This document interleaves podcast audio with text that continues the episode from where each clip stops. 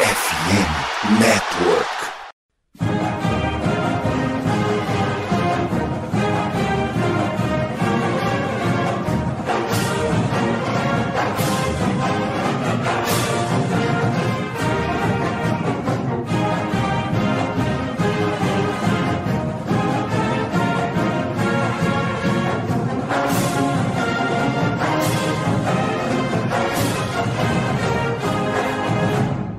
Saudações, amigos! Saudações, fãs de esporte! Saudações, fãs dos esportes universitários, do futebol americano universitário, do futebol americano profissional, do mundo do esporte. Que grande prazer, que grande alegria, que grande satisfação.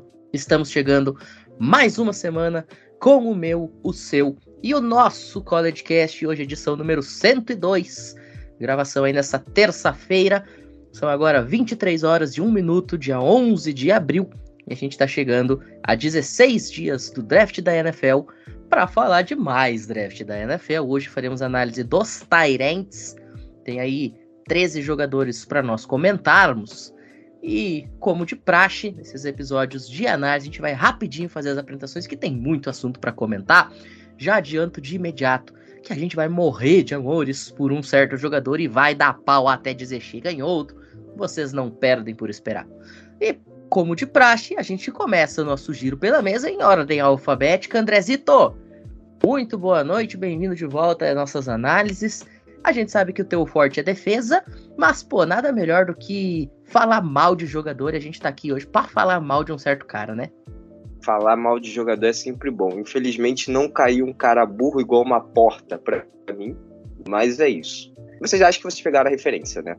Dito isso, uma boa noite boa madrugada, bom dia, boa tarde a todos aqueles que estão nos ouvindo e uma belíssima noite, esse início de madrugada, a nossa enorme bancada hoje, hein? Hoje a bancada tá enorme. E além de estar tá enorme, tem surpresas. Mas antes de eu apresentar as surpresas, a gente gira na nossa mesa titular. Vou pular o Gabriel aqui, vou esquipar minha ordem alfabética, porque o André fez essa referência a jogadores burros como uma porta. Então, Luiz Felipe, você que vai falar de um cara aí que o André meteu essa referência, muito boa noite, bem-vindo de volta. É por aí mesmo, o cara é burro que nem uma porta? Grande Pinho, caros ouvintes que estão nos ouvindo, estou com saudade que eu não gravei o último programa, não deu. Então vai meu boa noite, minha boa madrugada, minha excelente manhã e tarde. Não importa o horário, e sim sua audiência sempre nos ouvindo. Então, vamos guardar para mais tarde, mas precisa melhorar bastante. Precisa melhorar bastante. Uma porta a porta, não. Não, não. não analisei isso, não, mas que é duro de assistir, é um pouco duro de assistir, sim. Detalhe, só para finalizar. Vem de uma, um college muito bom com prospectos na posição de Tyrene. Sofrível. É, não honrou a tradição das portas aqui o nosso menino. Bom, ô Gabriel, é muito boa noite, bem-vindo de volta. Como eu sempre te digo, por favor, não quebre a mesa com piadas infames tipo a do Reures Família. Mas é isso, né? Hoje eu fiz um agrado, deixei você falar de jogador de Alabama. Quero ver se você vai latir aí sobre o Cameron. É muito bem-vindo de volta, boa noite. Vou fazer o meu possível, para não quebrar a mesa. Boa noite, Pinho. Boa noite, pessoal da mesa. Um bom dia, boa tarde, boa noite a todo mundo que está no, nos ouvindo. E é aquilo, né? Se for pra latim, não vai ser para jogador de Bama, vai ser para esse time nojento do São Paulo, no qual eu tô assistindo. Então, se você que está nos ouvindo torce pro São Paulo e sua felicidade depende do seu time, faça que nem eu, faça terapia. para não ficar latindo pra esse time nojento. Rapaz, chegou a dar pena. Bom, já que a gente tá falando de torcedor de São Paulo, vou começar a apresentar nossos convidados especiais então. Murilo Albert, meu grande amigo, vamos aí a CR7 anos trabalhando juntos aí com diversos projetos, é o Clássico Esportes, Hall of Fame Brasil e Esportes USA e tanto mais coisas. Seja muito bem-vindo ao College Cast pela primeira vez. O Albert, que é um ouvinte do College Cast há algum tempo e é jogador de futebol americano no Brasil e mais precisamente é Tyrande. Até por isso ele pediu encarecidamente para ser convidado para esse episódio para a gente falar de Tyrande. Muito bem-vindo à bancada, muito boa noite. Boa noite, Pinho. Boa noite a todo mundo da mesa. Um bom dia, uma boa tarde, uma boa noite para você ouvinte. Falar de uma classe interessante de Tyrants. depois de muitos anos com classes fracas e esculachar um pouquinho os jogadores, além de esculachar o São Paulo, que entrou nesse ponto aí, né? Que eu trouxe pra essa droga desse time que nesse momento está sofrendo para empatar com o Ituano, mas o foco é outro. Vamos falar bastante de, dos Tyrants desse ano. E é isso.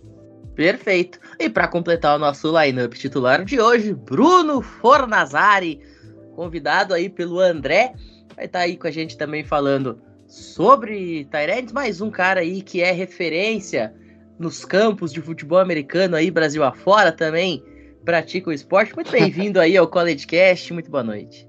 Boa noite, obrigado pelo convite da, da mesa. Boa noite, boa tarde, bom dia para o ouvinte aí. E a gente veio para falar sobre os jogadores, mas sobretudo para fazer piada sem graça e analogia que não tenha sentido.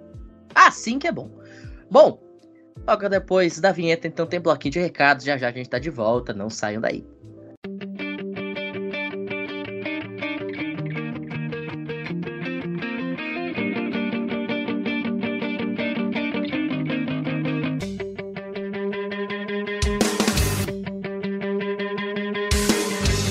Bom, como eu falei, nós estamos aí gravando no dia 11 de abril, e abril, como todo mundo sabe, é o mês do draft, até por isso a gente está aqui falando de mais de 100 jogadores nesses últimos dois meses. Aliás, depois do episódio de hoje, serão 89 jogadores analisados, senhoras e senhores. Mas, se você quer ficar muito bem vestido, muito bem arrumado, né, expor todo o amor do seu time no dia que o draft chegar, quer comprar o bonezinho do draft, eu falei no episódio do Olímpicos, hein?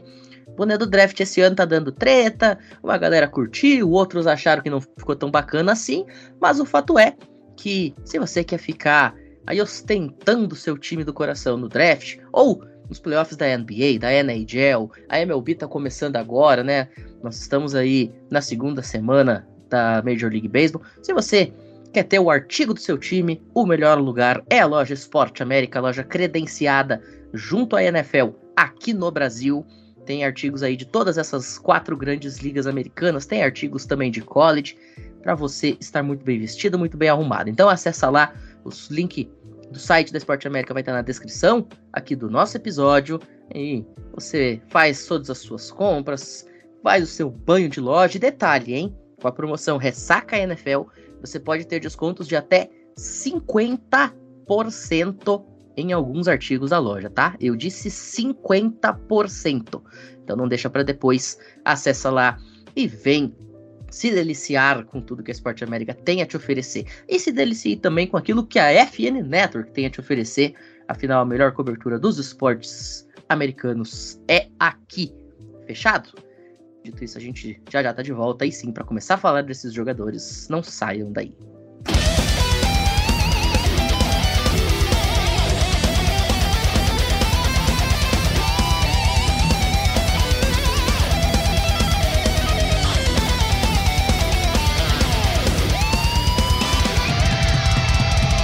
A gente começa agora sim, falando de Michael Mayer, Andrezito, vamos para South Bend, no estado de Indiana. Hoje, o Michael Mayer é sabidamente, e eu acredito que é consensualmente, o melhor Tyrande dessa classe. Eu costumo dizer que ele é o único jogador que domina todos os quatro fundamentos da posição de Tyrande. Mas, o André, além de tudo isso, eu acho que a grande pergunta que paira é: ele vale uma escolha top 15, top 20 do draft? Ou tá sendo colocado muito hype no menino de Nordem? Então, Pinho, nosso querido Michael Mayer, né, Notre Dame, ele vale uma escolha de primeira rodada. Ele vale sair entre os primeiros 10, 15, 20, 30 jogadores desse draft. Bom, eu vou começar aqui rapidamente falando sobre uma pequena estatística. Você sabe que eu não gosto muito de ficar tacando estatística aqui no, no, podcast, né? Mas, bom, ele é o Tyrande com o maior número de recepções na história de Notre Dame, né? E Notre Dame não é um programa que começou ontem, né? Um programa que particularmente é relevante também no mundo do futebol americano. É um programa com nome, tem um passado glorioso. É o terceiro maior em recepções do programa também, tá? Isso contando todas as posições de recepções, né? Wide receiver, tight ends, running backs. Dito isso, a gente já sabe já que a gente tem um cara que tem ótimas mãos para catch. Só que ele, como você falou, é um cara praticamente completo, né? Ele pode se alinhar para bloqueio, principalmente corrida, né? Assim, quando tem bloqueio para passe, para fazer o, o, o, delay normalmente, né? O delay, para quem não sabe, é aquele bloqueio. O cara ele começa bloqueando, depois ele sai para uma rota para dar uma opção para o quarterback. Ele é um pouco apressado, vamos dizer assim, né? Ele faz um bloqueio não tão bem assim, porque ele já quer focar na rota, porque ele sabe que seu quarterback vai precisar desse auxílio, né? Mas isso é algo que tranquilamente pode ser ajustado na NFL. Ele vai ter camps para isso, depende também do time que ele pode cair, né? É, mas isso vai ser um fator interessante. E volto a repetir, ele é um Tyrande que ele é muito bem em bloqueios, principalmente quando é o jogo terrestre, tá? É um cara que pode muito bem subir para o segundo nível, fazer uma pull, tá? Ele fez bastante pulls nesse time de Notre Dame comparado aos outros Tyrands. É um cara que quando sobe para o segundo nível, ele não fica perdido para bloquear ou linebackers ou safeties, tá? Ele simplesmente sabe quem ele tem que bloquear, ele é um lead blocker nato também. É, sabe que tem que bloquear e fim de história. E neutraliza o cara e, e é isso, sabe? Uh, sobre a questão de recepção dele, né, que é o que a galera gosta de ver mais em Tyrande nos últimos anos, não desmerecendo os bloqueios, obviamente, como eu enalteci, mas o pessoal ultimamente gosta de ver mais Tyrande recepcionando. Ajuste de rota dele é um negócio excelente, tá, em relação aos outros Tyrands que eu analisei. É, o catch dele também é um catch muito bom. É um cara que catch contestado, praticamente ele vence todos e, e não é só contra corner, tá? Como falei, contra linebacker e contra safety, ele pega essa bola. O linebacker tá batendo nele, ele pega a bola, o safety tá batendo nele. Principalmente strong safety, que é um cara mais parrudo, é um cara que mar normalmente marca tarendes em marcação individual. Tá ali ele tomando pancada e, bom, o cara pega a bola, tá? Uh, e para finalizar, né, é, assim, ele é bom em rotas médias e curtas. Rotas longas ele não é tão explosivo assim, tá? Mas isso não significa que ele não possa ser utilizado, por exemplo, numa sim, né? Que assim é, é a, a gol de um Tyrande ou de slot no meio do campo. Ou pode ser utilizado numa rota corner mais alongada, de 15 jardas, por exemplo, tá? Então, dito isso, é um cara que pode simplesmente ser um, um Tyrande com nome na NFL nos próximos anos. Perfeito. Ô Albert, você que é um torcedor de Notre Dame, você viu o Michael Mayer jogar em primeira mão, né? Cara, o que o André ele cita de que além de ser o melhor jogador da classe nas questões relacionadas à posição do Tyrande, mas na linha, né? O cara ali para ajudar no bloqueio, o cara ali para ajudar no gap, né? Não necessariamente recebendo a bola, enfim, carregando a bola, mas nessas questões mais táticas de jogo, além dele ser o melhor jogador de fato nisso, ele ainda consegue recepcionar muito bem. Então ele é um Tyrant que consegue ser absolutamente completo e fazer todas as suas funções com louvor. Isso é o mais interessante, porque a gente se acostuma a ver, e isso é extremamente normal, afinal todos os jogadores são humanos e vão pecar em algum detalhe e ter pontos fortes e fracos. A gente se acostuma a ter, por exemplo, caras que ou recepcionam muito bem e não conseguem marcar, como a gente vai falar de dois casos aqui que são exatamente isso, são jogadores que têm mãos muito boas para receber bola, mas não tem o cacuete de se alinhar. E a gente também tem o contrário, a gente tem jogadores que são excelentes em bloqueio, a gente tem esses jogadores excelentes nessas questões mais de linha, mas que às vezes dropam muito mais do que recepcionam. E o Michael Mayer ele consegue aliar essas duas funções de maneira brilhante, né? Assim, Pinho, Tyrande a gente chama de posição híbrida, já que ele é basicamente a fusão entre jogador de linha ofensiva com wide receiver. Então, cada Tyrande vai ter a sua característica. Então, é normal é, a gente ter jogadores que não bloqueiam tão bem, mas são exímios recebedores. É, na liga, a gente teve grande exemplo como Jimmy Graham. É, jogadores que são muito bons de bloqueio, mas são ruins de mãos. Eu posso falar a última fase do Mercedes Lewis, do Green Bay. É um cara que estava tendo muito drop, mas bloqueava super bem. Então, para os Tyrants, para os times analisarem, é sobre o que encaixa melhor no seu playbook, sabe? Então, Tyrant não é tão simples de analisar quanto um edge, quanto um corner, às vezes até mesmo como um safety, que também é uma posição mais maleável em característica de jogo. E o bom da, dessa classe é que pelo menos todos os Tyrants, os 13 que a gente separou aqui, são bons em pelo menos dois aspectos dos quatro básicos do Tyrande, que é bloqueio, base, atleticismo e recepção. Então isso torna essa classe bem especial. Perfeito. Vamos ver aí quem vai puxar o gatilho no Michael Mayer, que posição ele vai sair. Mas fatalmente, qualquer time que esteja precisando de Tyrande vai estar visando esse jogador que é o protótipo da posição. Bom, vamos girar aqui. Vamos agora para Athens, no estado da Georgia. Bruno, fale-nos sobre Darnell Washington, um cara que vem crescendo nos mocks, nos boards. Não era um jogador visado em primeira rodada até essa parte final, já do momento prévio de draft. Né? Era um jogador que cresceu Sim. muito, especialmente durante a temporada. Então, o que, que a gente pode esperar desse cara aí? Inclusive, começando é, ao contrário a apresentação dele, eu imagino que ele pode ser uma surpresa é, do primeiro round, saindo ali no, no, late first round. Mas quando a gente fala do, do Darnell Washington, eu diria que a gente fala de um tipo de unicórnio e um fator que não aparece tanto no jogo. É, ontem mesmo eu estava comentando com o Andrezão ali sobre cada snap ser uma cena de um teatro. E eu acho que ele consegue ser um coadjuvante de elite ali, principalmente quando se trata de bloqueio. Quando a gente olha as estatísticas a olho nu ali do jogador, a gente não consegue perceber um jogador tão produtivo. Se você pegar ali, por exemplo, 2022, ele teve 454 jardas, só dois touchdowns e, e 28 recepções. Só que o que ele traz para o time é outro tipo de potencial. Ele consegue otimizar ali em outras características que fazem o jogador principal ter um destaque maior. Então, é, eu diria que ele tem uma combinação de tamanho e força e uma fluidez para essa combinação de tamanho e força que são bem difíceis de se encontrar. Só que, já corrigindo, é o seguinte: a gente não pode comparar a fluidez dele como, por exemplo, a fluidez do, do Calvin Ridley, que é um jogador que eu gosto bastante, que eu acho ele muito fluido. Ele é fluido para o tamanho que ele tem. Um jogador de 2 metros e 3 com 125 quilos. Então, para esse frame, vamos dizer assim, ele consegue ser um jogador muito fluido.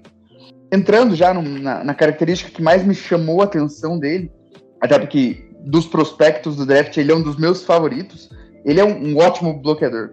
Ótimo. Eu acho que o, o Maier é, é excelente também, mas para mim ele é o bloqueador número um da classe. E eu até vou cometer esse crime com o futebol americano e vou comparar ele que dizer que, que eu acho que o ceiling dele ali é ter o bloqueio do, do Gronkowski. Me critiquem depois.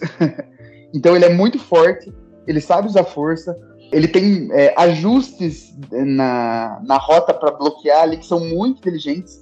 Teve uma das tapes que eu assisti dele ali que ele faz um slingshot block, que é em uma, em uma corrida outside ali que me deixou ensandecido. Que ele deixa o defensor passar e depois que o defensor passa, ele dá o tranco e tira o cara da jogada totalmente. Geralmente a gente vê isso em OL, mas ele fazendo essa jogada me deixou muito feliz em ver um jogador é, conseguir completar esse, esse tipo de jogada. É, ele é um ótimo bloqueador, então com toda certeza ele vai ser um prospecto visado para realizar esse tipo de função. É, vai fazer o pass protection, é, run block, o bloqueio dele é excelente. Agora, passando um pouco para o jogo aéreo, pensando nele como uma arma para o jogo aéreo, ele não teve tanta produção por não ter sido acionado mais, vamos dizer assim. Mas ele tem é, um catch radius muito bom, ele tem mãos muito seguras. É, apesar de ser muito grande, ele consegue ter um controle do corpo para fazer essas recepções que é muito positivo, vamos dizer assim. É, no combine, o vertical jump dele não foi tão bom, mas eu não consegui na tape encontrar esse problema. Parece que ele consegue subir no segundo andar é, e fazer a recepção, até pela envergadura dele. Então, vamos dizer assim, pode ser que ele não tenha um vertical jump tão alto, mas pelo tamanho, pela envergadura, ele consegue pular mais que um cara de 1,80 que tenha o melhor vertical jump do draft, por exemplo. Ele não é um Tyrant que vai fazer double moves, que vai fazer rotas complexas. Ele é o cara que vai fazer a rota crua, por assim dizer, e pelo biotipo dele, ele vai ser sempre uma boa opção para receber esses passes. Tiveram algumas rotas ali que eu prestei mais atenção quando eu estava olhando a, a, tape dele, como por exemplo a middle post, que a gente considera a middle post uma rota de, de risco alto, mas de recompensa alta. Mas vamos, vamos pensar que ele está fazendo uma middle post e do meio para final da rota, ele vai atacar o meio do campo nas costas do linebacker e entre os safeties. E pelo frame dele ser robusto, ele consegue ser muito bem utilizado nessa rota. Tem várias recepções que ele está fazendo dessa rota, ou a rota Sims, que o Andrezão comentou que, que o Maier faz também. Eu acho que ele é interessante não só por ser essa arma nessa rota, mas tendo ele no seu time, sabendo que aquela região do campo vai ser um alvo, ele consegue abrir espaço ali no meio do campo, na frente da região onde o linebacker vai estar marcando. Então, ele consegue trazer essa, essa produtividade para outros jogadores, otimizar outros jogadores por conta dele estar tá no seu time. Outra rota que eu gostei bastante dele fazendo é shallow cross, principalmente no delay, porque ele sai fazendo bloqueio e, e o, o linebacker já se projeta para linha de, de, scrimmage, porque ele imagina que é uma corrida, visto que ele está fazendo esse bloqueio. Logo ele sai fazendo uma shallow cross e tem várias jogadas que ele sai fazendo shallow cross, a galera vem dando tackle nele, ele vai se livrando dos tackles porque ele é muito forte e ele vai ganhando jardas por conta disso. Ele é muito novo também, 21 anos, então eu acho que essa questão de, de ajustes nas rotas que eu não gostei muito nele, eu logo vou comentar sobre isso, eu acho que ele pode evoluir e melhorar nisso, com certeza. Os pontos negativos que eu observo no jogo dele são que ele não é um jogador tão ágil e veloz. Ele compensa isso no tamanho e nas mãos, que são relativamente confiáveis, mas os cortes de rotas dele são bem previsíveis. A mudança de direção correndo as rotas, vou fazer uma analogia bem chula aqui, mas ele parece que você está manobrando um trator. Ele não consegue fazer aquele corte seco. Ele faz os cortes bem abertos, ele não consegue dar um corte que ele vai tirar o marcador da jogada eu senti que ele tem uma dificuldade na leitura das zonas também. Então, ele não é um jogador que não tem o, o futebol IQ, vamos dizer assim. Mas talvez ele seja uma peça que tão, foi tão vista nos, nos passes contestados, porque ele não cria separação. Então, os passes que ele recebe vai ter sempre um cara em cima dele. É, às vezes não por ele ser bom em contested catches, além disso, né? Mas porque ele não cria separação. Então, quase toda a recepção que ele faz tem alguém em cima dele. E para fechar, é, um fun fact aqui, como eu sou torcedor do Philadelphia Eagles, se ele for draftado pelos Eagles, ele vai ser o segundo Tyrande nosso que tem nome de um rival da divisão. Que a gente já tem o Dallas e ele vai ser o Washington, o compadre Washington. Essa não podia faltar. Dito isso, vamos agora para Utah. Albert, eu sei que você quer falar desse cara, então, Dalton Kincaid o homem que está causando discórdia no mundo do futebol americano. O cara que ou você defende com unhas e dentes, ou você critica com a mesma intensidade. O que você irá fazer? Você será advogado ou você será carrasco de Dalton Kincaid? Dalton Kincaid de Utah. Se você é aquele cara que gosta de ver tapes, que você não assistiu o jogo, você vai falar: este cara é um deus. Porque Assim como o Darnell Washington é o melhor bloqueador da classe, ele é o melhor recebedor da classe de Tyrants. Ninguém recebe bolas tão bem igual ele. Ele teve apenas dois drops em toda a sua carreira no college. Então, assim, por que ele está gerando tanta discórdia? O Kincaid, ele entra naquele dilema de você ser muito grande para o wide receiver e ser muito pequeno para um tight end. Por exemplo, o Darnell Washington ele tem 6'7", que dá em torno de mais de 2 metros. O Kincaid ele tem 6'4", que é 1,93, que é o mínimo para NFL por um tight end. Para um end, o mínimo na NFL é 1,93m de altura, que é a altura dele. Outro ponto físico dele que pode atrapalhar um pouco, ele é um jogador que já tem 23 anos. Quando a temporada começar, ele vai fazer 24 em outubro e a carreira de Tyrande é um pouco mais curta na NFL. Não tem a longevidade de quarterback ou até mesmo de wide receiver. Tyrande dura menos do que essas posições, por exemplo. Se a gente for falar agora dos pontos bons, ele tem excelentes mãos. Como eu falei, teve apenas dois drops. O release dele, que é ele saindo da linha de scrimmage, é excelente. É outro que ele é o melhor da classe. Ele tem uma grande variedade de rotas. E de todos os exemplos das Slims, que é soft fly no meio do campo, trazendo linebacker, trazendo strong safety, ele também sobressai. Eu só não gosto muito da shallow cross dele, porque precisa um pouquinho mais de força. Ele é um Tyrande magro, ele tem apenas 109 quilos, enquanto a média da NFL é de 117 quilos para um Tyrande. E considerando que tem muita parte de bloqueio na NFL, vai enfrentar linebackers mais fortes, vai enfrentar safeties mais fortes, ele vai precisar aí de 8 quilos de massa magra. Isso é importante. Ele é um jogador ruim em bloqueios. E vale lembrar, quando você é um Tyrande, é, você pode ser um exímio recebedor. Mas você tem que ter um bloqueio. A não ser que você sobressaia muito. Que era o caso do Jimmy Graham.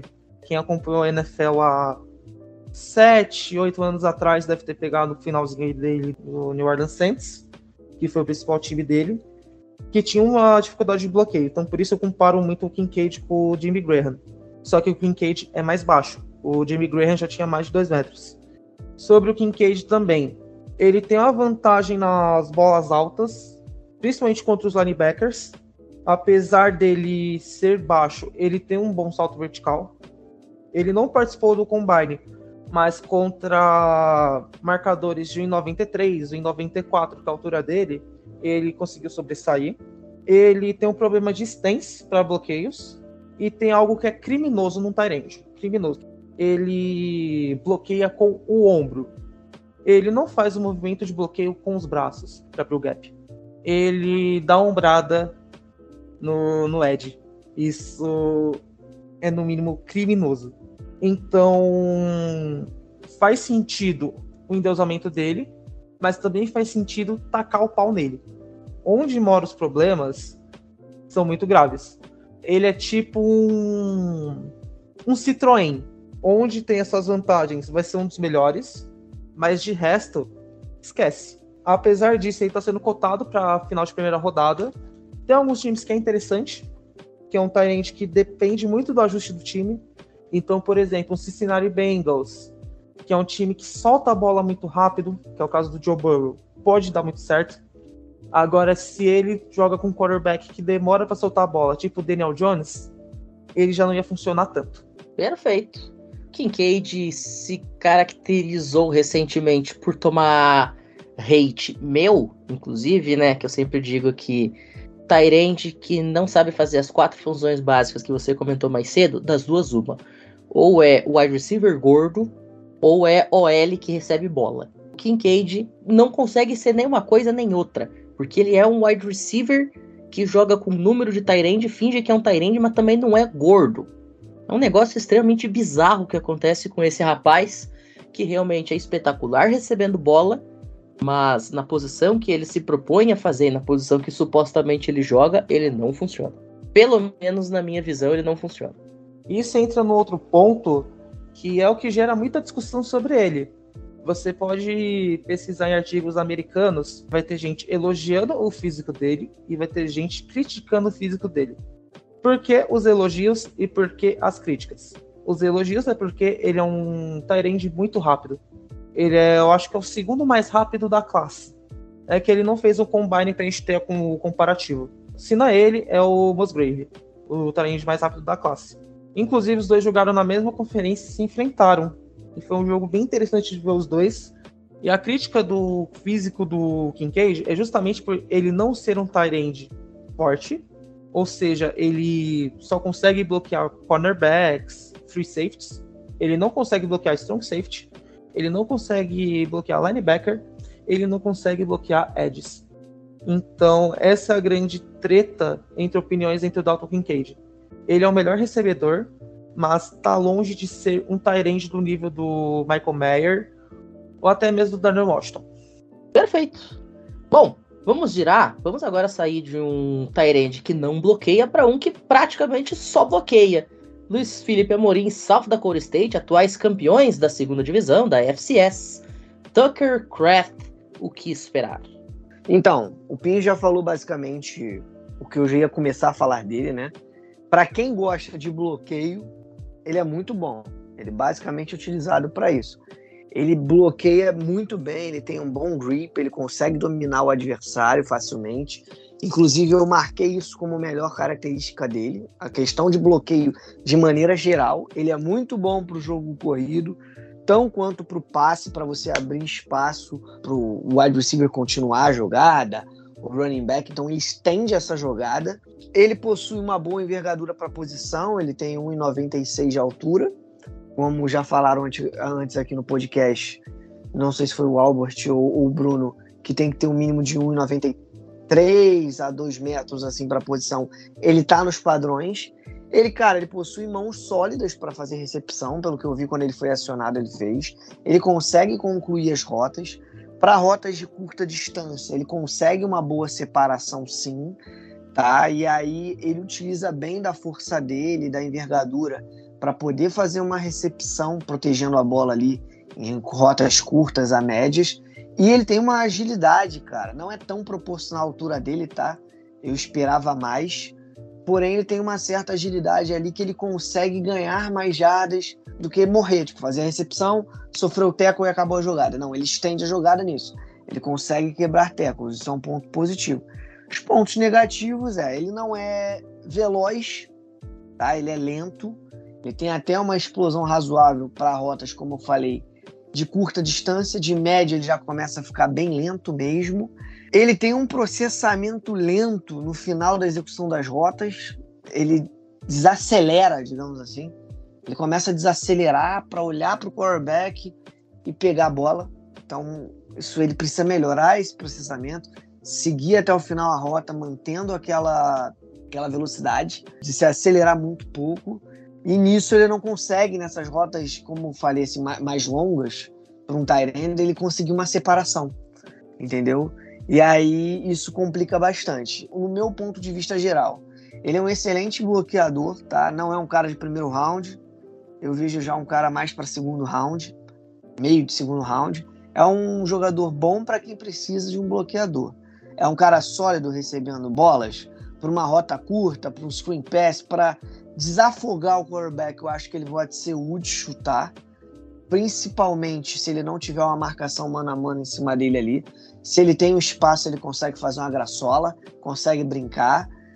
Só que se você pedir para ele alinhar ali, fazer uma rota maior, olhar, pensamento rápido, ele já vai demorar um pouco mais. Então, eu contaria ele mais para jogo terrestre, para proteger, para estender o campo ali num passe, até para proteger o quarterback. Eu não vi muito ele protegendo o quarterback, tá? Eu vi um Tyrant que me, me, encantou, os três que eu analisei, que, como também já mencionaram, né, o, o Albert falou isso, que o Tyrant ele tem uma posição híbrida. Ele joga tão quanto de OL, que eu sou apaixonado por jogador de linha, tão quanto o wide receiver, em slot ali. E esse cara tem um esquema muito de OL que me agradou muito. Não é tanto o caso do, do Kraft. Porém, Contudo, entretanto, todavia, ele é excelente abrindo gaps pro jogo corrido e consegue bloquear bem. O grip dele é muito bom, ele consegue dominar bem o adversário. Mas acho que ele precisa melhorar o bull dele, a base para chegar no bull dele. Às vezes ele chega um pouco desajeitado quando o, o jogador, o receiver, recebe o passe, ele precisa bloquear o adversário para o receiver ganhar mais jardas. De resto, bom jogador, meio de segundo round. Quem tiver precisando de um jogador não tão badalado assim, e com um bom jogo terrestre, eu acho que ele é um nome certo. Muito bem. Vamos ver aí o que, que o Tucker Craft consegue arrumar. Quem sabe ele não pinta no time do Patriots para fazer a dupla Craft Craft, né? Junto lá com o Robert do, do time. Ô, Gabriel, vamos falar agora do Luke Maker, Michigan Wolverines. Vamos para Ann Arbor, é contigo. Então vamos lá, Pinho. Primeiramente é Luke Schoonmaker. Eu pensei também que era Shoemaker de Schumacher, mas não, não é, é Schoonmaker. Enfim, ele teve 4 anos em Michigan, né, jogou 4 anos em Michigan, somou 637 jardas e 7 touchdowns. Eu tava vendo o tape do, do Luke, é difícil falar Schoonmaker. Parece nome de cerveja, né? Baby Schoonmaker. Mas enfim, é aquele Tyrande gigantão, cara grande pra caramba, que é o amigo número um do quarterback. Sabe quando o New England tinha o Brady Gronkowski? Chegava nas últimas 10 jardas, o Brady já não sorriso falando: Ah, eu vou lançar pro Gronkowski, ninguém vai conseguir marcar ele. Basicamente, o Luke, ele é alto, ele é rápido pra posição, ele é ágil, tem mãos confiáveis, ele corre bem rotas. Pra esquema da NFL, dependendo do time, obviamente, que gosta de usar Tyrande ali nas 20, 15, 10 jardas finais, ele vai ser o melhor amigo do cara. A situação tá ruim, joga para cima, o cara é alto, ele vai ter um bom pulo. As mãos, principalmente, é, eu achei muito confiável. É, ele não teve muitos drops, praticamente não teve drop. Porém, contudo, todavia, entretanto, né? Esse foi o melhor momento. Ele deixa a desejar no jogo terrestre. Ele é alto, ele tem, ele é forte. Só que ele muitas vezes no jogo terrestre ele deixa a desejar. Ele não consegue chegar no segundo nível, consegue bloquear direito linebacker, enfim. Não teve uma produção gigante no college. Só 637 jardas em 4 anos não é aquele que você olha e fala, nossa senhora, que produção. Podia produzir mais. E no ano passado em Michigan, pode ser muito esquema do ataque de Michigan. Mas assim, ele correu rotas muito simples. É o maior arroz com feijão possível. Se o Nicolas estivesse aqui, eu ia até comentar isso com ele. É o maior arroz com feijão. A rota é corner. Você vai vir, vir, vir. É só fazer isso aqui. Você não precisa fazer mais nada. Você só vai correr pro lado direito, filho. Você tá na linha de scrimmage, corre pro lado direito, acabou. É literalmente isso. Extremamente simples. E ele chega na NFL com 25 anos. Da idade média, ele chega velho. Ai, que tristeza dizer isso, cara. Porque o cara tem 24, 25 anos, tá chegando pra NFL é velho. É brincadeira, bicho, mas enfim. Ele chega uma idade avançada pra NFL. Então, fica essa dúvida pros times se ele primeiro é o Tyrande para ser aquele cara que vai ter 10 recepções, 12, 14 recepções, o jogo tá ruim, lança para ele que ele vai fazer a diferença. E dois, a idade, porque vamos fazer as contas, ele vai ser draftado. Inclusive eu vi que ele tava para segundo dia, terceiro dia. Ele é draftado, ok. Você já tem 4 anos. Se ele durar esses 4 anos de contrato, ele já chega. O primeiro contrato dele, a primeira renovação, já com 29 anos. E assim, dependendo se ele tiver uma grande produção, ela vai pedir um assalto. Quem apertar o gatilho é aquele time que vai precisar dele só pro final de campo. Perfeito. Vamos ver aí onde o Schoonmaker vai conseguir se colocar na liga e se ele vai conseguir efetivamente um segundo contrato já batendo na casa dos 30 anos de idade. Falar em 30 anos de idade, Andrezito, você que é quase um trintão, vamos aí falar do Luke Musgrave, Oregon State Beavers, último jogador deste primeiro bloco é contigo. Bom, Tyrande de Oregon State não é um Tyrande confiável, já começa por aí, tá? É um Tyrande que praticamente não sabe bloquear. Ele é um cara que tem um tamanho, mas bloqueio dele é inexistente, tá? No tanto que ele só sai de, de dois apoios. Já começa por aí. Outra coisa, em rotas médias e curtas, ele executa muito bem.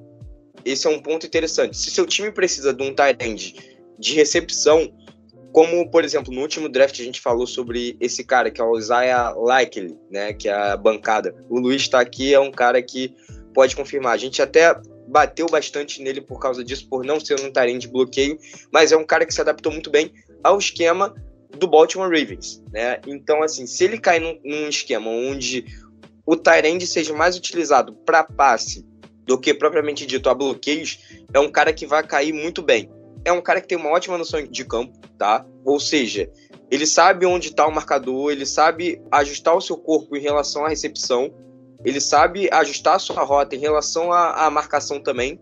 Ele não sabe fazer o escaneamento todo do campo, como um Tyrant experiente, mas ele já começa a apresentar esses pontos interessantes. É um Tyrant também difícil de derrubar, tá? É um cara que, mesmo que ele esteja com a marcação em cima, ele acaba pegando essa bola, o cara tenta dar um teco ele não cai logo de cara, a não ser que seja, obviamente, um strong safety, um linebacker em cima dele.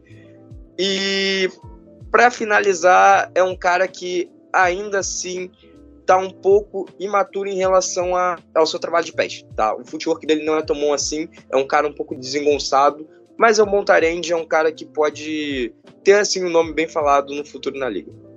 Pois é, o Musgrave ele é basicamente a mesma coisa que o Kincaid, né? É o cara que só quer receber bola, tem nojinho de bloquear, tem nojinho de tudo e vai ser fatalmente draftado porque recebe bola bem e os times vão achar que é a solução dos problemas. Tá aí o hate gratuito para cima do Musgrave também, da mesma forma que eu fiz com o Isaiah Likely no ano passado. Vocês veem como eu amo o Tyrande que só sabe receber bola. Bom, dito isso, a gente faz uma rápida pausa e no segundo bloco a gente volta para continuar esse giro. Não saiam daí.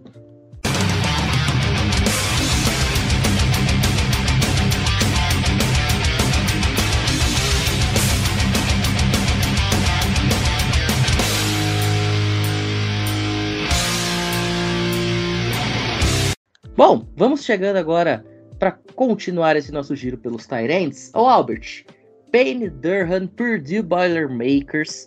Esse cara, ele era cotado muito alto até o ano passado, inclusive eu achava que seria um top 3, no máximo, né, na pior das hipóteses, um top 5 da classe. E aí a temporada de Purdue não foi legal, a dele também não. Ele acaba tendo uma queda bastante vertiginosa. Mas o que, que dá pra gente comentar desse cara pensando no futuro da carreira? Penny Durham, é, como o Pinho bem mencionou, antes da temporada tem umas listas com os prospectos para ficar de olho para esse ano e tudo mais, principalmente os seniors, que já estavam na sua quarta temporada, que é o caso dele e não se concretizou ao longo da temporada, né? Fazendo com que ele caia aí para ser cotado no terceiro dia. Acredito que ele vai ficar ali meio pro final do quinto round. Para quem já foi considerado um top 3 da classe, é um desnível bem grande. Mas vamos lá. Ele é um jogador com boas mãos, ele quebra tackles, ele ganha jardas pós-recepção, ele sabe se adaptar às zonas e ele é alto. Ele é um jogador de 1,96 ele tem 115 quilos, que é a média da, da NFL. É um grande recebedor, mas ele precisa ser lapidado nos bloqueios, que poderia dar muito mais valor nele essa quinta rodada, que poderia levar ele para uma quarta, para uma terceira até. Ele tem uma base de bloqueio ruim, ele tem uma stance ruim, ele é lento, é outro problema dele, ele é muito lento, seja para fazer rota, seja para bloquear. Ele tem o mesmo problema do Kincaid, que é a droga do bloqueio com o ombro, isso não existe. A base dele é alta para bloquear. Quando você vai bloquear, você tem que abaixar um pouco. Ele mantém o corpo alto, é, deixando as mãos em torno de 1,85m. Então é um bloqueio bem ruim e bem fácil de você quebrar. Outro problema dele, como recebedor e como talento no geral, ele é péssimo na marcação man-to-man. Isso foi o que quebrou ele essa temporada. Eu assisti três jogos de Purdue e dos três, quando ajustaram a marcação homem a homem para ele, ele não produziu tanto. Apesar de ter tido 56 recepções para 560 jardas e 8 touchdowns da temporada. Ele é um jogador que precisa melhorar fisicamente. Ele é forte, mas tem pouca massa magra. E isso precisa ser trabalhado. Claro, no espaço de uma, duas temporadas ele resolve menos só se for no tratamento Bayern de Munique. Para quem não sabe, é só procurar o Leon Goretzka antes do Bayern e com três meses de Bayern de Munique, que é uma evolução física absurda. Mas, no geral, para uma quinta escolha, tá bem paga. E se for arriscar no comecinho da quinta ou na quarta, ele já pode se tornar um reach. Mas é uma aposta que pode valer a pena. Perfeito. Tá aí o Penny Durham, portanto, considerado um jogador de quinta rodada. A gente já viu muito jogador de quinta rodada se tornar estrelas, né? Vamos ver se ele consegue dar a volta por cima e voltar a ter o seu nome falado entre os principais jogadores da posição. Bom, dando seguimento aqui, vamos agora falar de um jogador estranho. Brandon Strange, Penn State Nittany Lions. Bruno, é contigo. Então, se ele for pro New England, a situação vai ficar muito estranha. E vocês decidem o que vocês pensam sobre isso. Então, a minha opinião sobre o Brandon Strange é que ele é um bom jogador bloqueando, ele é um bom jogador fazendo rotas, mas nessas características ele é um jogador ok. É, ele não vai ser um jogador que vai sair na, na, segunda rodada, nem na terceira. Eu acho que ele deve sair para o final do, do, terceiro dia. Eu posso dizer que as rotas que ele faz, ele é um bom corredor de rotas, mas como eu disse, ele é um corredor ok alguns fatores que me fizeram gostar um pouco mais dele foi que ele consegue ajustar as rotas lendo as coberturas. Então, se em algumas tapes o, o quarterback estava tendo algum apuro, ele olhava para trás no campo, olhava uma zona, corria nela e o quarterback é, recorria a ele. Então, eu achei ele um jogador inteligente nesse fator. Eu gosto muito dessa característica em recebedores. Ele é um jogador rápido, mas o que chama mais atenção dele é a aceleração. Ele consegue produzir muito bem é, jardas após recepção, em screens, em flat outs, ele consegue produzir é, uma boa quantidade de jardas. Eu também gostei bastante da característica que ele tem de não parar quando ele está sendo tacleado. Então você vai ver algumas tapes dele, o defensor está abraçado nele, dando tackle, E ele continua pedalando e levando, causando jardas, vamos dizer assim. De pontos negativos, acho que ele precisa ganhar um pouquinho mais de massa ali no peito, fazer mais supino, talvez. E que ele tem uma certa inconsistência. Eu procurei alguns tapes e procurei ver alguns highlights e, e jogos de Penn State. E tem jogos assim que ele não. Simplesmente ele não aparece muito, ele não parece ser um, uma peça a qual o quarterback vai recorrer. Eu vejo ele sendo bem versátil, ele consegue alinhar como slot, ele consegue alinhar inline. Eu consigo ver alguns times draftando ele para usar como fullback. Eu vi alguns scouts falando que ele é um mau bloqueador, mas eu particularmente gostei dele bloqueando, principalmente fazendo lead blocks. Por ele ser rápido, ele consegue se posicionar bem para fazer o bloqueio, para pegar no shoulder do defensor, tem algumas jogadas que ele segura o Ed e ele consegue parar o Ed naquela jogada. Eu gostei bastante disso. Ele, apesar de ter essas boas características, ele é um jogador muito ok. Ele não tem nada de muito excelente. Mas deve sair no terceiro dia do draft. Se não sair, com certeza vai ser contratado nos, nos undrafted free agents. Muito bem, vamos ver se o tio Belichick faz mais uma escolha Strange para fazer uma dupla com o Cole Strange, tendo o Brandon Strange. O Doutor Estranho está extremamente feliz neste momento. Bom. Exatamente. Bom, vamos dando seguimento. Vamos agora para um lugar onde coisas estranhas acontecem. Alabama Crimson Tide, Cameron Latu, Gabriel. Vamos lá então. Cameron Latu é o seguinte: ele ficou cinco anos em Alabama e ele chegou como linebacker. Inclusive, é um detalhe interessante, né? Quantos Tyrants aí que viraram Tyrants, mas antes eram linebackers. Tem um na mesa, inclusive. Obrigado por lembrar desse detalhe. Exatamente. Pra vocês verem o podcast só chama pessoas que se integram aí às análises.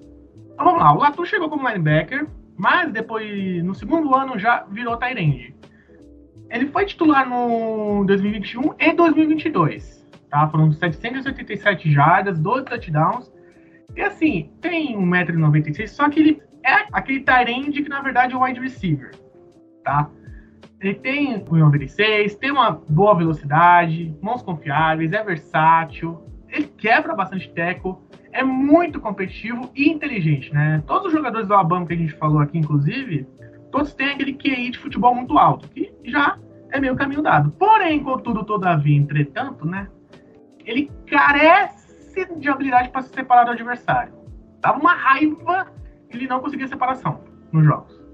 Dava uma raiva ele tem uma aceleração legal, mas a velocidade final dele deixa a desejar. Já, inclusive, na final contra a Georgia, teve uma jogada que se ele fosse talvez um pouquinho mais baixinho, um pouco mais leve, se fosse realmente um wide receiver, ele teria marcado o touchdown. Uma como é range, é maior, um pouquinho mais gordo e um pouquinho mais lento, acabou só virando uma jogada longa. Ele tem que melhorar os bloqueios, ele deixa a desejar nos bloqueios, isso é tanto no, em passe quanto no jogo terrestre. E assim, dá para ele melhorar mais na questão quando a defesa está jogando em zona. Eu vou dar um exemplo aqui. Quando você vê o Travis Kelsey, que é para mim o melhor talento da liga, você vê o Travis Kelsey contra a defesa em zona, é lindo. É lindo, assim, é maravilhoso. Você vê que ele vai achar o espaço. O Latu não tem isso. E não é nem de perto. Ele carece quando é marcação em zona. Ele parece que ele, em vez de ir pro espaço que tá legal para ele receber, que ele vai receber 100%, ele vai pro lugar que tem dois jogadores. O atual tá de terceiro dia, tá cogitado para entrar quarta e sexta rodada. E, bom, Tyrande por si só, tem mais caras que estão no Hall da Fama e caras que estão atualmente na NFL que saíram no segundo, terceiro dia, do que caras que saíram na primeira rodada. Então, aquele cara que se cair num, num estilo de jogo aéreo, né? Uma equipe que, o próprio Chiefs, por exemplo, pode ter uma alta produção e ser mais uma arma para a NFL. Eu acredito que ele vai ter um, uma carreira legal. Assim, não vai ser incrível, para mim vai ser incrível, mas ele vai estar aí no meio da NFL.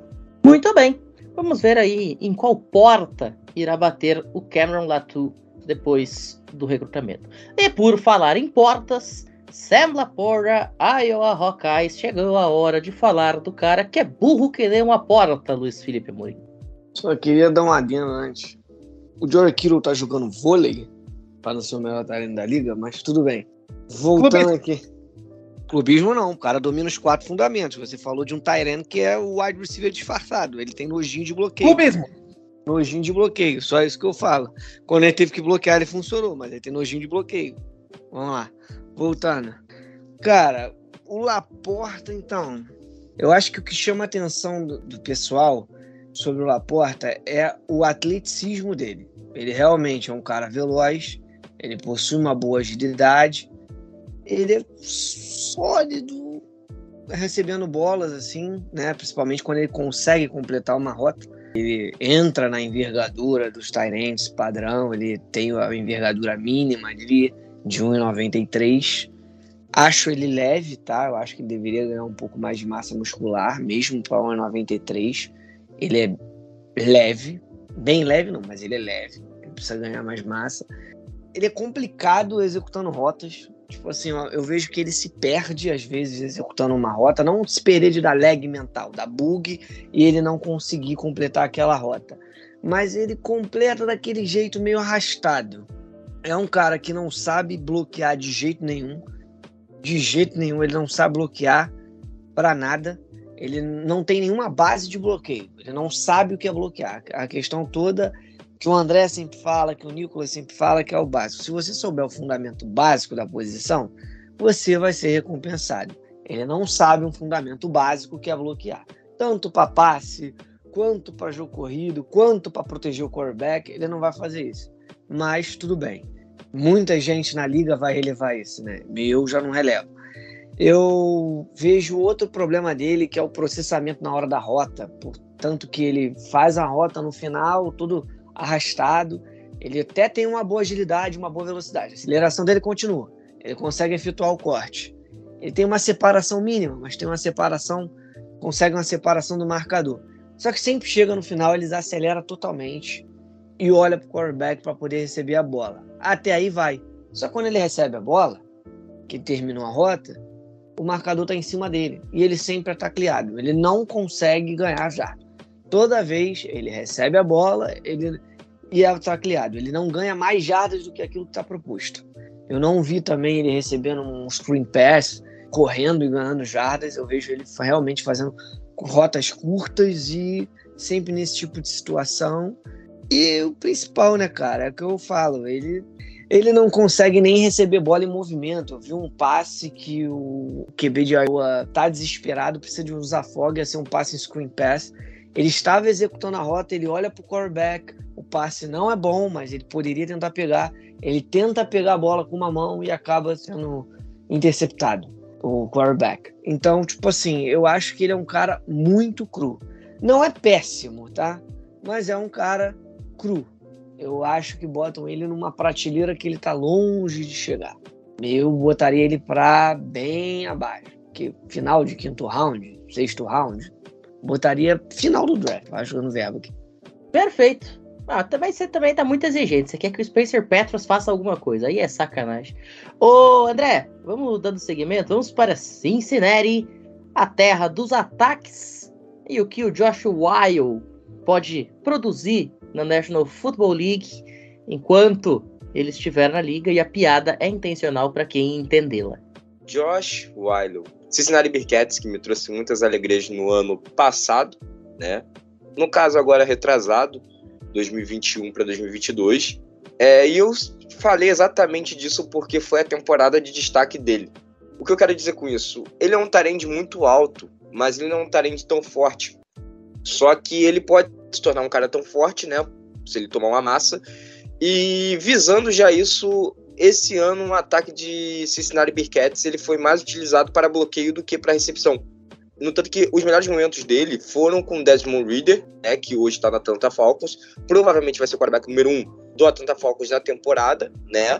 Mas mesmo em questão de bloqueios, ele precisa aprimorar sua técnica. Não é um bloqueador de primeira linha, não é o melhor bloqueador da classe, né? E assim, ele se transformou também num Tyrande quando ele foi utilizado para recepção, não somente na última temporada, mas em 2021/2022, como um tarende de red zone, né? Aquele tarende que chega na final da, do campo, ali na red zone, passa na end zone para ele, ele tá lá ou tá livre ou tá com uma marcação pelo porte físico dele, como falei, né, um Tyrande mais alto, é, acaba recepcionando bem, ganhando confronto no matchup e GG, né, como a gente fala. Bolas contestadas para ele no meio do campo, esquece, vai dropar, tá? Não é um Tyrande explosivo, não espere que ele vá ter recepção no meio do campo, ganhe muitas jardas, tá? Também não espere que ele seja um lead block nato, porque ele não é, ele se perde nos bloqueios no meio do campo, mas quando ele tá ali no auxílio dos bloqueios, né, quando ele faz a, a, os bloqueios na linha ofensiva, ou para passe ou para corrida, ele sabe executar muito bem.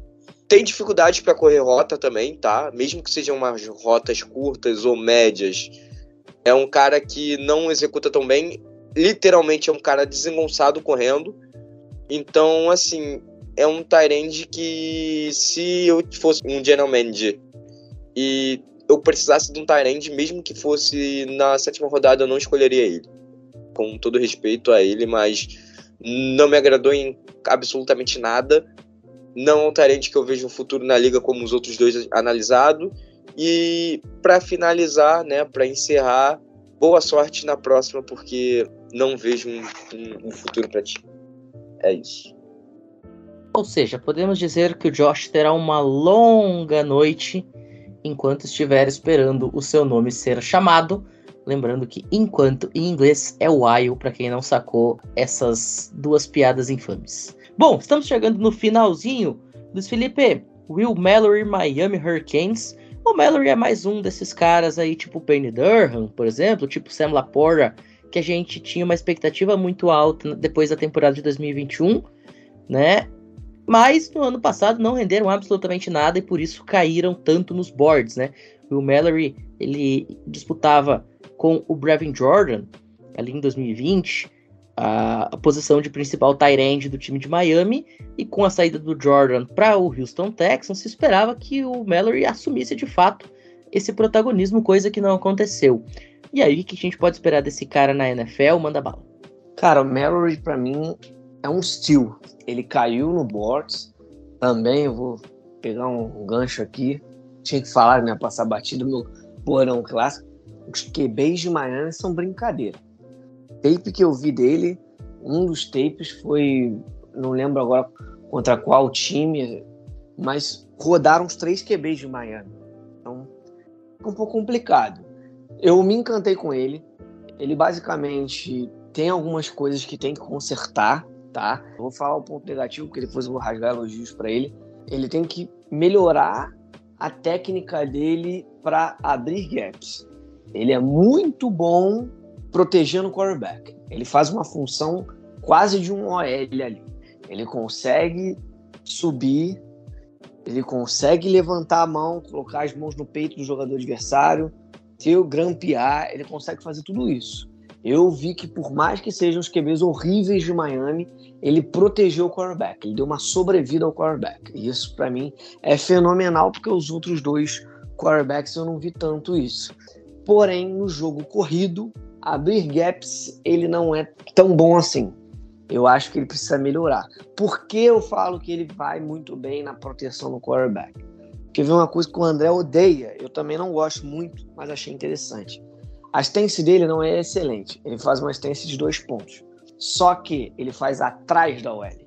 Então, quando ele faz atrás da OL, ele consegue ter um tempo para fazer uma movimentação lateral e parar o, o edge. E ele para legal. Ele para bem. Ele para uma blitz, ele consegue parar. Só que quando ele vai se alinhar ao lado da OL, que ele faz uma stance de três pontos, que ele sabe fazer, que ele muda a stance dele, aí ele já tem uma dificuldade ali para abrir gaps. Eu, nesse confronto ali, ele leva muita pior. Então ele precisa melhorar isso, precisa melhorar que ele fica muito perdido quando tem um passe e ele precisa bloquear um jogador adversário. Ele vai muito ali na força, que é o básico, só que não vai com tanta inteligência nesse aspecto. Recebendo bola, para mim, ele é excepcional. Eu vi algumas bolas ruins e contestadas ele pegou, tá? Ele não teve drops assim. Ele é um cara que é muito ágil, é um cara com uma excelente aceleração, velocidade dele é muito boa, ele consegue uma boa separação de todos os marcadores. Ele é tão versátil como o Tyrene que ele alinha tanto em slot como naquela outra parte de fora, uma rota longa, ele faz rotas longas. Então eu me encantei com ele recebendo bola o principal, o fundamento dele de OL ali, que ele tem aquele espírito que precisa ser lapidado. Ele não é completo, ele deixa a desejar com bloqueios contra o jogo corrido, como eu falei, que precisa lapidar melhor ele nessa saída, ou seja, ele tem que alinhar mais do lado da OL para treinar mais isso, e ele precisa ficar mais atento e colocar um pouco mais de técnica nesses bloqueios que não tem técnica quando um running back no segundo nível. A real é essa, vou aqui falar. Quando chega no segundo nível do campo. Ele precisa ficar mais atento e melhorar na técnica dele ali para dar um, um bloco. Quando ele consegue grampear o adversário, ele consegue manobrar o cara. Principalmente quando ele pega o strong safety, até alguns linebackers que são mais magros. Porém, quando o linebacker mais pesado, o edge ali, que acaba até indo um pouco no segundo nível, mas é mais linebackers, ele tem mais dificuldade com isso. Ele vai naquela truculência, mas não vai com uma base boa. Isso deixa a desejar. Porém, é um cara que é um steal, é um cara que caiu muito no board, mas se você souber lapidar ele direitinho ali, é um excelente Tyrene. Não é um, de longe não é top 3 da classe, mas é aquele cara que tu pode falar, pô, interessante, é uma escolha bem interessante. Não é o Laporta, por exemplo, que para mim como o André falou, o André foi o cirúrgico no último agora. Eu não botaria ele nem sendo draftado, mas eu fui bonzinho, botei ele no meio pro final do, do draft. Já o Mallory, eu já colocaria ele pro meio do draft, entendeu? Inclusive, você também clubista aqui, se São Francisco draftasse ele, seria sensacional, porque a gente teria um ataque mais versátil, não sobrecarregando um Tyrant para bloquear e receber passe. Muito bem. Bom, chegamos ao último jogador, o Gabriel. O Zach Kuntz foi um cara que deu um pouquinho de trabalho de ir atrás, né? Jogador de Old Dominion. Primeiro porque, bom, é o Dominion. E segundo porque no site que você costuma pesquisar não tinha informação. Então eu tô curioso para saber o que você conseguiu achar sobre esse cara e o que você conseguiu ver dele. Me conte o que esperar do menino de Old Dominion. Exatamente, Pinho. Até pro pessoal que tá ouvindo a gente, tem o site Walter Football. E ele geralmente ranqueia né, os melhores jogadores de cada posição. Literalmente, o Zé Kantz não está lá. E eu mandei mensagem pro Pim e falei, Pim, peraí. Temos um problema, o cara não tá lá. Eu literalmente não achei ele. Só que isso, gente, o mais intrigante é que todos os jogadores que a gente analisou, principalmente o Laporta, que faltou só o Luiz Felipe dar a cabeça do cara com uma porta, literalmente, é que o Zé Kantz, ele tem as ferramentas necessárias. Cara, então sem palavras. Sem palavras para dizer o que esse cara é. Vamos lá. Ele passou três anos em Penn State, onde ele não foi praticamente utilizado. Mal foi usado no, em Penn State. E aí se transferiu para o Dominion, onde em dois anos ele somou 836 jardas e 7 touchdowns. Ele é aquele cara que você tá jogando lá o seu Minecraft e tudo mais, e você fala, achei um diamante. É esse cara. Porque ele tem 2 metros de altura e ele é muito rápido. Ele é muito rápido. A efeito de comparação, gente. O Tony Gonzalez, para muitos o melhor tarim da história, ele correu 40 jardas em 4.49 segundos. O Zach Kantz correu 4.55.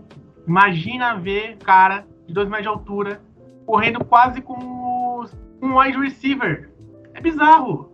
Bizarro, gente. Ele é muito rápido, ele corre bem rotas. Quando você joga em um domínio, você tem quarterbacks podres. Desculpa o termo. Você tem o Daniel Jones.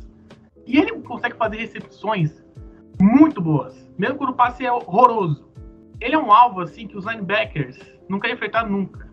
Porque ele é muito rápido. Ele vai chegar naquela rota vertical tranquilo. Como é que você vai esperar? Como é que você vai marcar um cara de 2 metros que corre tão rápido? Só que, primeiro, ele jogou em o domínio.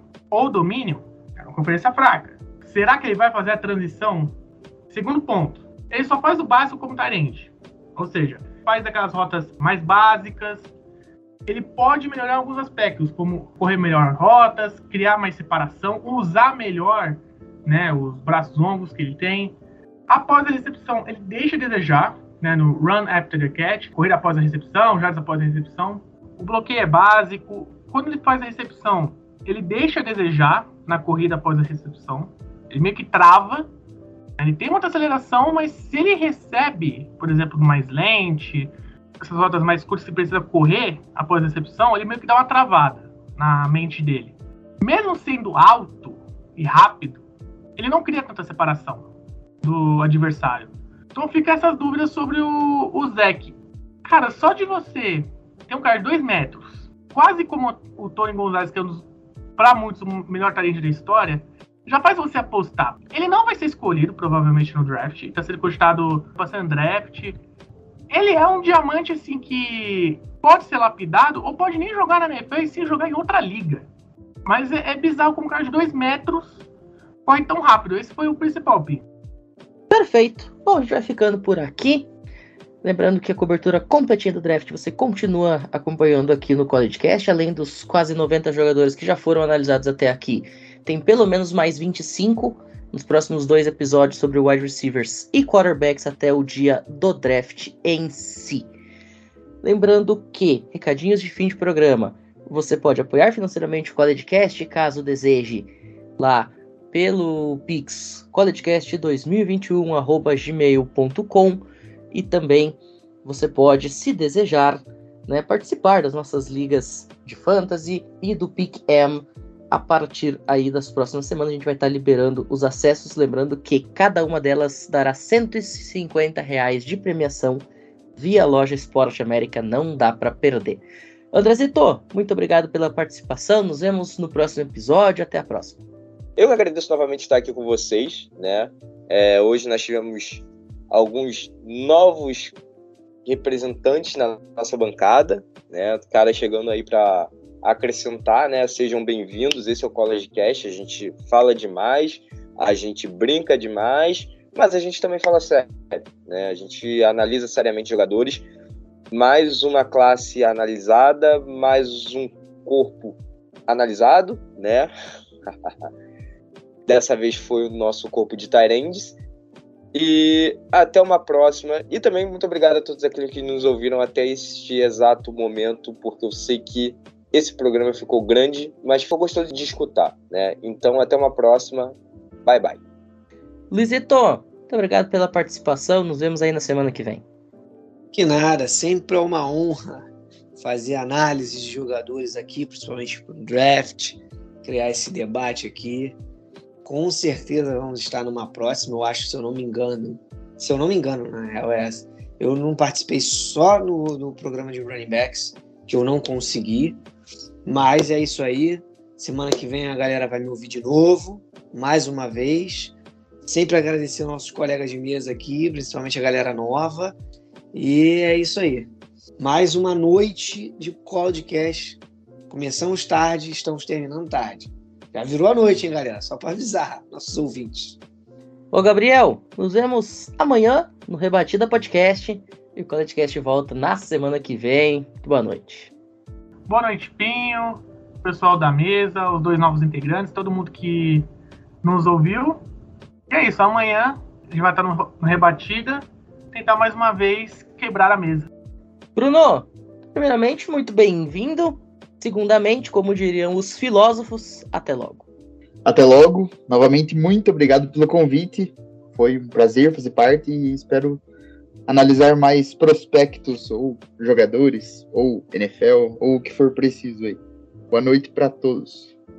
E por último, Albert, mais um projeto nosso concluído com sucesso. Que venham os próximos 57. É sempre uma honra participar de algum projeto com você. Então, eu te agradecer, Pinho. Agradecer geral da mesa, que me recebeu de forma maravilhosa. O Luiz, que eu conheço há muito tempo também. 587 projetos também. E é sempre uma honra falar sobre futebol americano, falar sobre Tyrants, que é a posição que eu tô brigando agora, né? Acho que teve a citação no meio do programa. Eu passei muitos anos como linebacker, agora tô indo pra Tyrande e é uma posição maravilhosa. E é isso, agradecer o convite, mandar um beijo pra minha mãe, que eu tenho certeza que ela vai ouvir mais de uma hora sobre Tyrants. E é isso. Obrigado, ouvintes que ouviram até aqui. E em breve vocês vão me aturar mais. Beijo, mãe do Albert. Bom, dito tudo isso, a gente vai ficando por aqui. Muito obrigado a todo mundo que ouviu a gente até este momento. Estejam conosco nos próximos episódios. E até a próxima. Valeu!